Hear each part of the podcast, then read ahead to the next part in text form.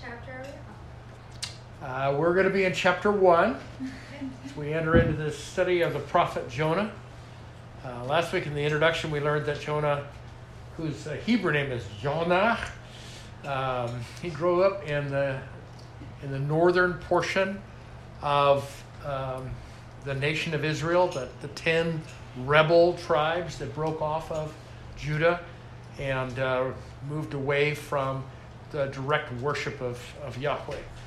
Um, now, in that nation, they perceived themselves as being God's people, and they but it was sort of uh, by by name only. You know, we're we're Yahweh's people, sort of, but we worship over there at the golden calves. Um, and they had um, Jeroboam, who had was their first king, had set those two golden calves, one at the northern border, one at the southern border, to divert Israelites away from Jerusalem, away from worship in the Solomon's temple, away from from uh, tithes and offerings and and and and worship of Yahweh. Uh, so God had, had called on Jonah to um, prophesy just prior to the reign of Jeroboam II. And his reign began in 793 BC. Uh, and so, um, what Jonah had been told to deliver to Satan uh, regarding Israel was that uh, the borders of, the, of Israel, the 10 northern tribes, are going to expand outwards to the, to the place where they had been during the time of Solomon. Uh, that prophecy came to pass. Um, but all during that time, the rise of the Neo Assyrians, they, they were a plague on Israel. And finally, they lost a major battle in 900 BC. And that meant that they were going to be a vassal nation, a tribute paying nation to Assyria. Uh, the Assyrian people were brutal, they were warlike, they practiced a scorched earth policy of, of conquest. Um, but their, their expansion stumbled when um, their king, Adad Nirari III, he died, and there was this power vacuum, and the mountain tribes uh, to the north of Nineveh uh, just created a mess for the Assyrians. Um, they, they fought guerrilla style. They, they would strike and disappear into the mountains. And so for years, um, the Assyrians were sort of concerned with their immediate problems internally, and they could ignore Israel and the expansion to the south. um, and it was during that period of time that God came to Jonah and urged on him the message get yourself to Nineveh and proclaim my judgment um, on, that, on that city. so let's pray. Lord God, uh, we're cast back some 800 years before the birth of Christ as we begin to seek to understand how you related to your nation Israel, even though they were in rebellion, uh, how you related to your prophet Jonah, even when he's in rebellion, and to the Gentile nation of Assyria who don't know you at all. So we too are surrounded by a vast array of peoples who do not believe in you, or trust in Jesus as Savior, and it shows in their lives and their worldviews. Now, the Apostle Paul had told the church in Philippi to shine like stars in the dark sky. And we would do that as well. We would be the light and life to those who know you not. Take us by your hand, Lord, and lead us. In Jesus' name, amen. So, chapter 1, verses 1 and 2. Um, the word of the Lord came to Jonah, the son of Amittai, saying, Arise, go to Nineveh, the great city, and cry against it, for its for excuse me, for their wickedness has come up before me. So there's some speculation that Jonah had been part of the school of prophets led by Elisha, but that speculation doesn't line up with the dates. Uh, but he was somehow equipped as a prophet, vetted as a prophet. Nevertheless, the word of the Lord comes to him and it says, You go 550 miles northeast on foot um, up through the basin, of, you know, the Sea of Galilee, over the Golan Heights, out through Damascus, through Haran, and out to Nineveh. That's a long walk. On arrival, Jonah was to cry out against the wickedness of that great city in the name of Yahweh. Now, where else in Scripture is there a city whose wickedness has come up before the Lord so that he himself uh, gets in, he intervenes. He just gets into it. Do you remember what that was? Sodom and Gomorrah. That gives you an, an idea of how bad things were in Nineveh. Okay? So during that time period, just as Jonah was had, had previously prophesied, the borders of Israel were expanding outward. That nation of Israel prospered, even though it was a vassal state to the Assyrians. Um, and um, Assyria was hated by, is, by Israel. Uh, there was a sense of exclusivity, of being Yahweh's nation, even though they were not worshiping him. Uh, it gave the Hebrews there an exclusivist outlook. All others were Gentiles. All others lived wicked lives. All others were doomed. This was a form of Jewish nationalism. Jonah knew enough of Yahweh to know that God would forgive Nineveh, Nineveh if they repented. And that was part of the teaching through, through the, you know, the rabbis and other Jewish history called teshuvah, uh, of, you know, that God would forgive if you repented. Now, the last thing, the last thing that Jonah wanted was for Nineveh, with its close to three, close to hundred thousand souls, to repent for their wickedness. Jonah wanted Assyria destroyed. And given their brutal history, to have a Hebrew prophet appear in Nineveh to call them to repent, that was a death sentence for Jonah. At least he perceived it that way, and he was having none of it. So instead of walking northeast to Nineveh, Jonah turns the opposite direction. He goes southeast, southwest, excuse me, southwest to the seaport of Joppa. Now, uh, Israel and, and Judah, they, they weren't sea people. They were sort of cut off from the coast by the Philistines to the south and the Phoenicians to the north. Now, there was a little, little patch where in Joppa and a little patch in what's called today's be Haifa, where they could actually have seaports, but they weren't a trading nation. They didn't do a lot of, of, tra- you know, of, of dealing with other nations but by means of the sea. Okay?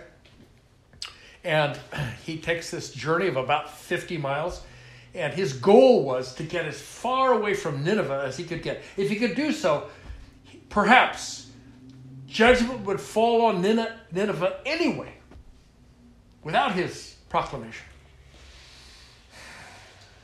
His target was Tarshish, which was a Phoenician colony on the east coast of Spain. That's 2,500 miles west. That's the other end of the Mediterranean. And it had been founded by one of the grandsons of Noah, and it had been a trade site during the, the reign of Solomon. To get there quickly, Jonah hires a ship.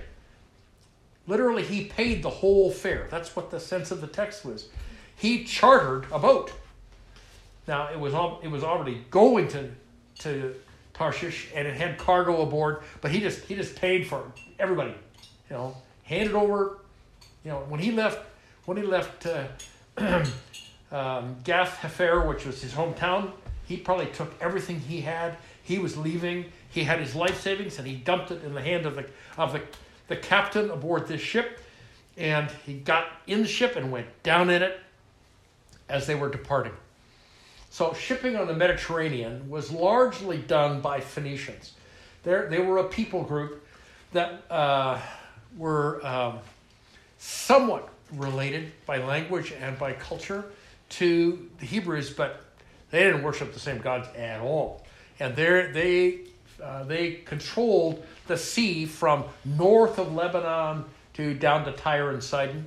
And historically, they were the ones who who were sailors. They were the ones who traded uh, all, all over the, the Mediterranean.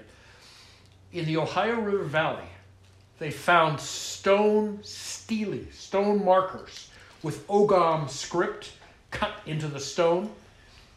And they, they credit those stone carvings to Phoenician explorers, which tells you how far west they were willing to, to you know, to sail. That's U.S. Okay. Ohio. Yes, yes. So the ships of that ancient area uh, era were uh, they averaged about 75 feet long, okay, 20 feet wide, and they had a round bottom. There wasn't much of a keel, okay, which and they had um, they were um, controlled by a rudder that was mounted on the left um, rear of the of the uh, of the boat. So for landlubbers, uh, that works. But if you're going to be a uh, a sailor, uh, you have to recognize that it, you know that it was really on the port side, and the stern is the back of the boat. Okay, so there was a steering platform where somebody had to control the rudder rudder post in the back. Uh, they were sail powered. They had modest masts. They were square rigged sails, and essentially they went wherever the wind blew, and they kind of tried to control that with the rudder. um, in a favorable wind, they were sort of tub like ships. They just sort of got skated along the surface, um, and they could maybe do five miles an hour. So in the Mediterranean, there was a sailing season, and ships who were heading west, like to Tarshish, they had to sail in a counterclockwise direction because that's the direction where the wind, if you sailed, you know, you to pick up the right wind and to pick up the right currents, you had to go to the north. And so when that ship left Joppa, it turned right. It went north up the coast because they were trying to pick up those currents and pick up those winds. So when they would sail, they were planning on sailing then uh, along, probably even within sight of land. You know, they, they were not, whoa, strike out into the deep and go. They, they wanted to keep land kind of in sight. And so they would have gone along the southern coast of Asia Minor and then through the Greek Isles and then past Italy and then, you know, to the modern coast of southern France sort of thing. And around the corner, finally make it to Spain. I mean, they weren't, uh, they weren't doing straight line stuff up the middle of the Mediterranean verses 4 to 9 gives us the narrative of the great storm that rushed upon the ship. It says, And the Lord hurled a great wind on the sea, and there was a great storm on the sea, so, the, so that the ship was about to break up. Then the sailors became afraid, and every man cried to his God, and they threw the cargo which was in the ship into the sea to lighten it for them. But Jonah had gone below into the hold of the ship, lain down, and fallen sound asleep. So the captain approached him and said, How is it that you're sleeping? Get up! Call on your God. Perhaps your God will be concerned about us, so we will not perish. And every man said to his mate, Come, let us cast lots, so we may learn on whose account this calamity has struck us. So they cast lots, and the lot fell on Jonah. Then they said to him, Tell us now, on whose account has this calamity struck us? What is your occupation? Where do you come from? Where is your country? And what people are you? And he said to them, I'm a Hebrew, and I love, excuse me, and I fear the Lord God of heaven who made the sea and the dry land. So, as I mentioned, there was a sailing season in the Mediterranean. Violent winter winds would blow some uh, it was an event called the Euroclydon. It was a violent, fierce winter wind that would roar out of the northeast, the north and the northeast, and and basically it, to sail during that season was only for the bravest of, of sailors uh, because you couldn't sail across it. You basically got pushed ahead of it, and you just hoped that you wouldn't be blown onto the North African coast and wrecked. So during the period of time in the New Testament, in Acts 27, Paul is aboard a ship that, he, that he's in, in custody and he's being taken to Rome for his appeal to Caesar. And such a Euroclydon comes up, and, and for two weeks they can't see the sun. It's totally, uh, totally um, overcast, and, and horribly windy, and they're driven up onto an island. The, the ship is wrecked, but everybody survives. Okay? So, but this isn't winter. This storm that comes against this ship that Jonah's in is not a winter storm. It's a total surprise to the sailors because that doesn't happen in this season. Okay? And they rightly identified it as a calamity that was about to destroy their ship and drown them. So, verse 5 says that each man cried out to his God. Now, given that the sailors and the captain were very likely Phoenicians, they were worshippers of Baal. 250 miles north of Joppa is the city of Ugarit, where there was a lighthouse right on the coast that had doubled as a temple for Baal Shamim. And excavated uh, excavation of those ruins of that lighthouse and that temple, uh, they found 17 anchor stones, these gigantic, you know, they were just rocks that had had a hole bored through them and they were tied on. That was the anchor. But they found 17 of them, clearly pointing out that the worship by sailors of Baal at that site, for to them, Baal was the god who controlled the sea. The captain and the sailors aboard Jonah's charter ship were crying out to their god likely Baal, but nothing changed. The next step of desperation for them to survive was for them to seize the cargo from the hold and throw it overboard to lighten the ship. That didn't work either. The storm continued unabated.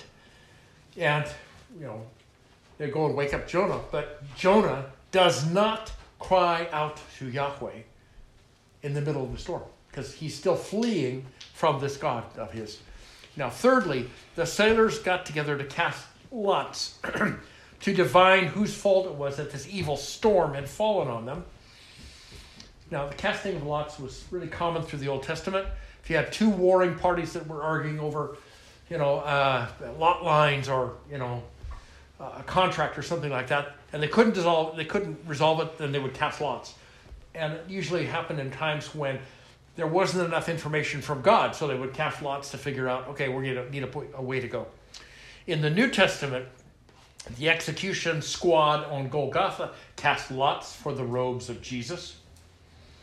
And the disciples cast lots to determine a replacement for Judas Iscariot uh, to be one of their midst. Now, the latter immediately predates the coming of the Holy Spirit, who guides us and leads us on casting lots went out the window. Now, here in the midst of the storm, the lot fell on Jonah, exposing him as the source of some God's displeasure.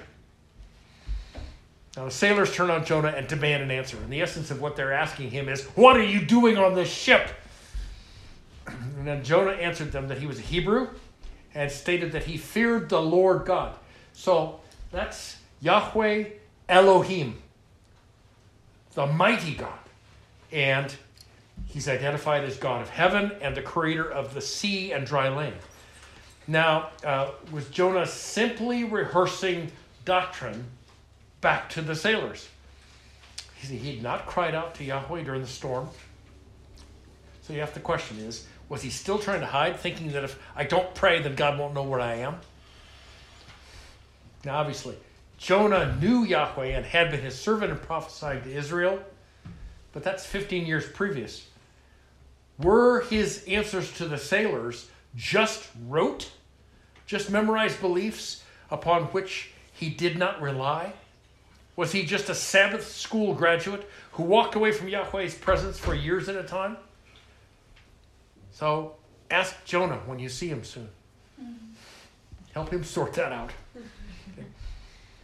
The sailors believed that Jonah's evil choices had brought this horrendous storm on them all.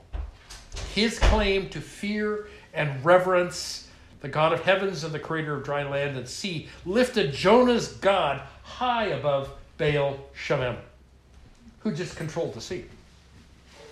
It is as if Jonah remained existentially separated from his, this God that he feared, but it had a profound impact on the crew, on the sailors. They were terrified. Verses 10 to 14 shows the crew's response. It says, Then the men became extremely frightened, and they said to him, How could you do this? for the men knew that he was fleeing from the presence of the Lord because he told them. So they said to him, Why should we, what should we do to you so that the sea may become calm for us? For the sea was becoming increasingly stormy.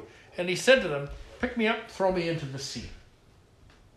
Then the sea will be calm for you, for I know that on account of me this great storm has come upon you. However, the men rowed desperately to return to land, so they could, but they could not, for the sea was becoming even stormier against them. Then they called on the Lord and said, We earnestly pray, O Lord. Who is calling on the Lord here? It's the crew. Okay, they call on the Lord and say, Earnestly pray, O Lord, do not let us perish on account of this man's life, and do not put innocent blood on us, for thou, O Lord, hast done as thou hast pleased. So, fleeing from the God of heaven, the maker of land and sea, was inconceivable to the sailors. Sailors may have been Sicilian. Who was the character in The Princess Bride? Yes. Inconceivable. Yes. How could you do this? It was clear to them that Yahweh knew exactly where Jonah was, even hiding down in the ship, even trying to flee to Tarshish. The sailors' knowledge of God was increasing.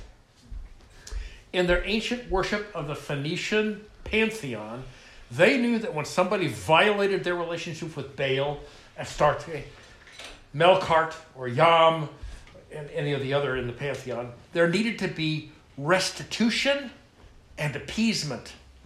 That's how they lived their relationship with those godlings who weren't God. the sailors directly asked Jonah what they should do to him to calm the storm. Jonah's answer is astonishing. Essentially, saying, Hand me over to my God. Jonah knew that God would not snatch away the lives of the sailors on behalf of his sin. He would rather die than go to Nineveh. He would rather drown than obey God. Instead of taking Jonah's arms and throwing him into the sea, the sailors began to frantically try to row the ship toward the shore. That tells us the direction of the wind. It's coming hard out of the east. Okay? And they're trying desperately to turn right and get back to the shore. It doesn't work. Does not work. For the storm only increased against their efforts. And finally, recognizing the futility of their prayers to the Phoenician gods, lightening the ship by dumping the cargo overboard and desperately rowing toward shore, the crew prays to Yahweh by name, appealing to him that they not perish on account of Joseph's life, uh, uh, Jonah's life, and choice and choices. Further, they pled that when they acted to cast Jonah into the sea, that they would not be charged with murder, since God was doing what He pleased by sending and sustaining the storm. Verses 15 and 16 are the climax of the learning curve for the sailors of who was really in charge of the storm. So they took up Jonah, cast him forth into the sea, and the sea ceased her raging. Then the men feared the Lord exceedingly and offered a sacrifice unto the Lord and made vows.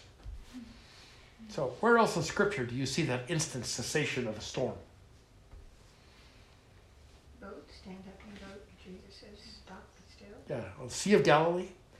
Okay, the, the Jesus and his disciples are on the Sea of Galilee, and he's asleep, and a raging wind comes roaring over the spine of Israel from the Mediterranean and dives into the bowl of the Sea of Galilee, which was not an extraordinary event. That happened fairly regularly, um, and they were unpredictable.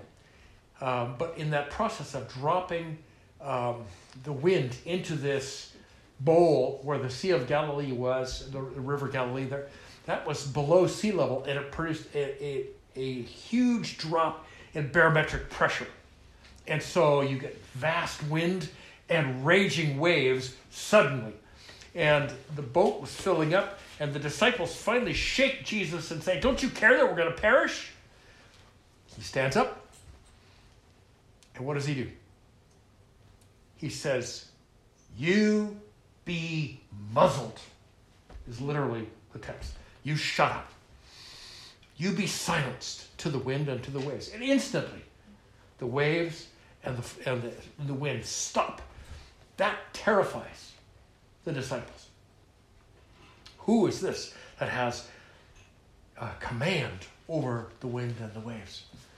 So, fear and worship are appropriate responses when God does the miraculous for us. Mm-hmm. All right, Forge family. Have you ever been so put out at God for things you believed that for sure God was going to do, but He did not do? That you turned 180 degrees and moved away from Him? It can be really hard to swallow that God is not committed to your will, but rather to His and His timing. Think about that for a moment. How little we understand Him, but how much He has made known to us of His love for all mankind and His desire that none should perish without the, without the knowledge of Him. Now, Yahweh's love was demonstrated for Ruth the Moabitess, for Naaman, the Assyrian general who had leprosy. He sneers at the servant of, of uh, the prophet, and who, when he is told to go down to the Jordan River and wash, and finally he does it and he's healed. God's love is demonstrated to the Roman centurion whose servant was dying. Now, here's three non Hebrews, non believers who trusted in God and obeyed his words. Now remember, Yahweh uses empires and nations to accomplish his will and his prophecies.